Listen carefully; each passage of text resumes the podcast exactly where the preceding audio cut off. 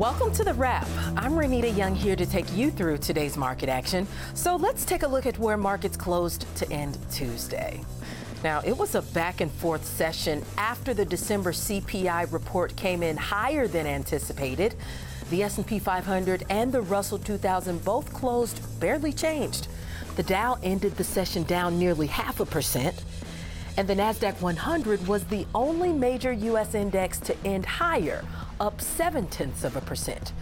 Now, taking a look at the leading and lagging sectors on the day, four of the 11 S&P 500 sectors ended higher, with consumer discretionary and tech at the top.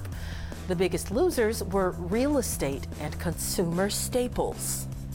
Now, looking at some stocks on the move, Tesla shares ended 7.5% higher today after several market moving headlines. First, 13F filings show Soros Fund Management boosted its stake in the company, now valued at just over $40 million. Second, Tesla increased the price for its Model Y by $1,000 while decreasing the price for its Model 3 rear wheel drive vehicle by $500. And lastly, on the labor front, Tesla employees in New York State have launched a unionization campaign. They reportedly sent an email to Elon Musk with their intent to unionize.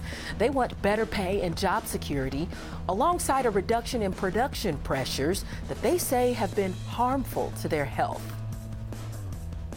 Nvidia shares rose 5.4% today after Bank of America raised its price target to $255 a share from $215 and maintained a buy rating along with publishing a bullish note.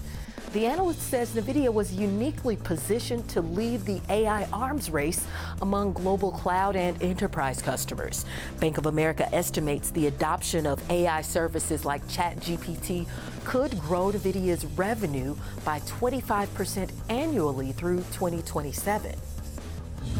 And Ford shares closed down 1% after reportedly halting nationwide shipments of its F 150 Lightning truck due to a potential battery issue.